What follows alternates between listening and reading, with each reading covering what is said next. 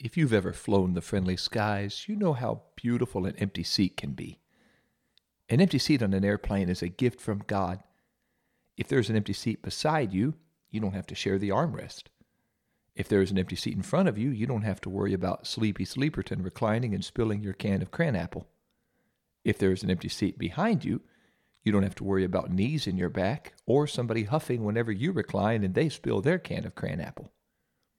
I love to watch the scavenger hunt as passengers emerge from the jet bridge onto the plane and start looking for an empty seat.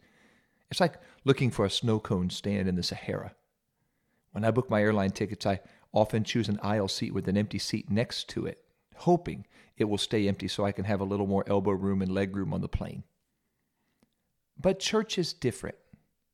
No minister, no preacher, no missionary, no apostle, no prophet, no evangelist, no pastor, no teacher. No real disciple of Jesus likes empty seats in church. Empty seats in church are like leprosy. They're the awkward uncle no one talks about. Nobody likes empty seats in church. I don't even believe Jesus likes empty seats in church. He came to church one Sabbath day, stood up, read from the scroll of Isaiah, and after he shocked their tassels off, he looked around until he found an empty seat, and Jesus sat down. There's one less empty seat in church. When we take photos of our services, we take photos from angles that don't show all the empty seats. Somehow, the empty seats always get cropped out.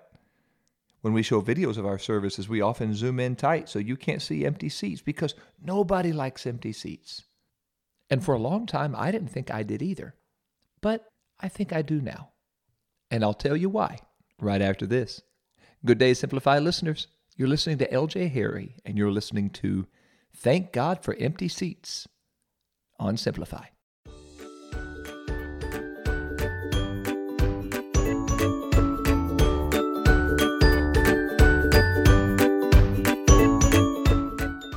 A few years ago, we were celebrating homecoming weekend and it was beautiful. It was beautiful to see families who had been away from Mount Vernon come back home for a weekend. It was even more beautiful to see people who have been away from God for a while come back home for a weekend. It was beautiful to look out into the sanctuary and see all those people filling up all those empty seats. On that Sunday morning, my heart was full because the seats were full. The sanctuary was full. The preacher came and he preached his heart out. And when he finished preaching, he invited people to do what they could do so God could do what they could not. To hearken to a recent Simplify episode, he invited them to tie their shoes. When he finished preaching, they filed out of all of those full seats and came up to the altar to talk with God. I looked out. I saw a sea of people stepping away from their seats and stepping toward the altar. I saw so many people responding so quickly. And then I saw empty seats everywhere. There's not a Photoshop on the planet good enough to be able to crop out all the empty seats I saw. If you saw the photo of the sanctuary seats then, you would think somebody pulled the fire alarm. But there was no fire alarm, no early exit, because nearly everybody was at the altar. And that's when I realized we need more empty seats in church. Because when the seats are empty, our altars are full. I know God can speak to anybody, anywhere, even outside the church building, especially outside the church building. But there is something powerful when God's people come together to come together at the altar. There's something powerful when we take a step of faith. We step out of our seat and we step toward the altar. We're showing God we want to spend time with just Him, away from our phone, away from our tablet, away from your purse, away from anybody trying to get us to choose between Wendy's and Taco Bell after church. But we just want to spend time with Him to hear from God Himself after we've heard from the man of God through that message. So this Sunday, when you go to church and your pastor or the preacher invites you to come to the altar, please don't turn around and go to the foyer. Unless it's out of a concern for your health because of the pandemic, please walk out of the row where you were seated and walk up to the altar where you can spend time with God. Maybe you normally pray at your seat, and if so, why don't you join with your brothers and sisters? Let's empty out the sanctuary, at least the seats, and let's fill up the altars. I have seen God do some of his very best work in that little space around the front of the church we call the altar. And I have seen people walk away from the altar completely healed, forgiven, filled just because they had enough faith to empty out the seats and fill up the altar. So this Sunday, or every Sunday, whenever your pastor or the preacher finishes preaching, let's make a covenant today. Let's empty out the seats and fill up the altars. I want to pray God would do a powerful work.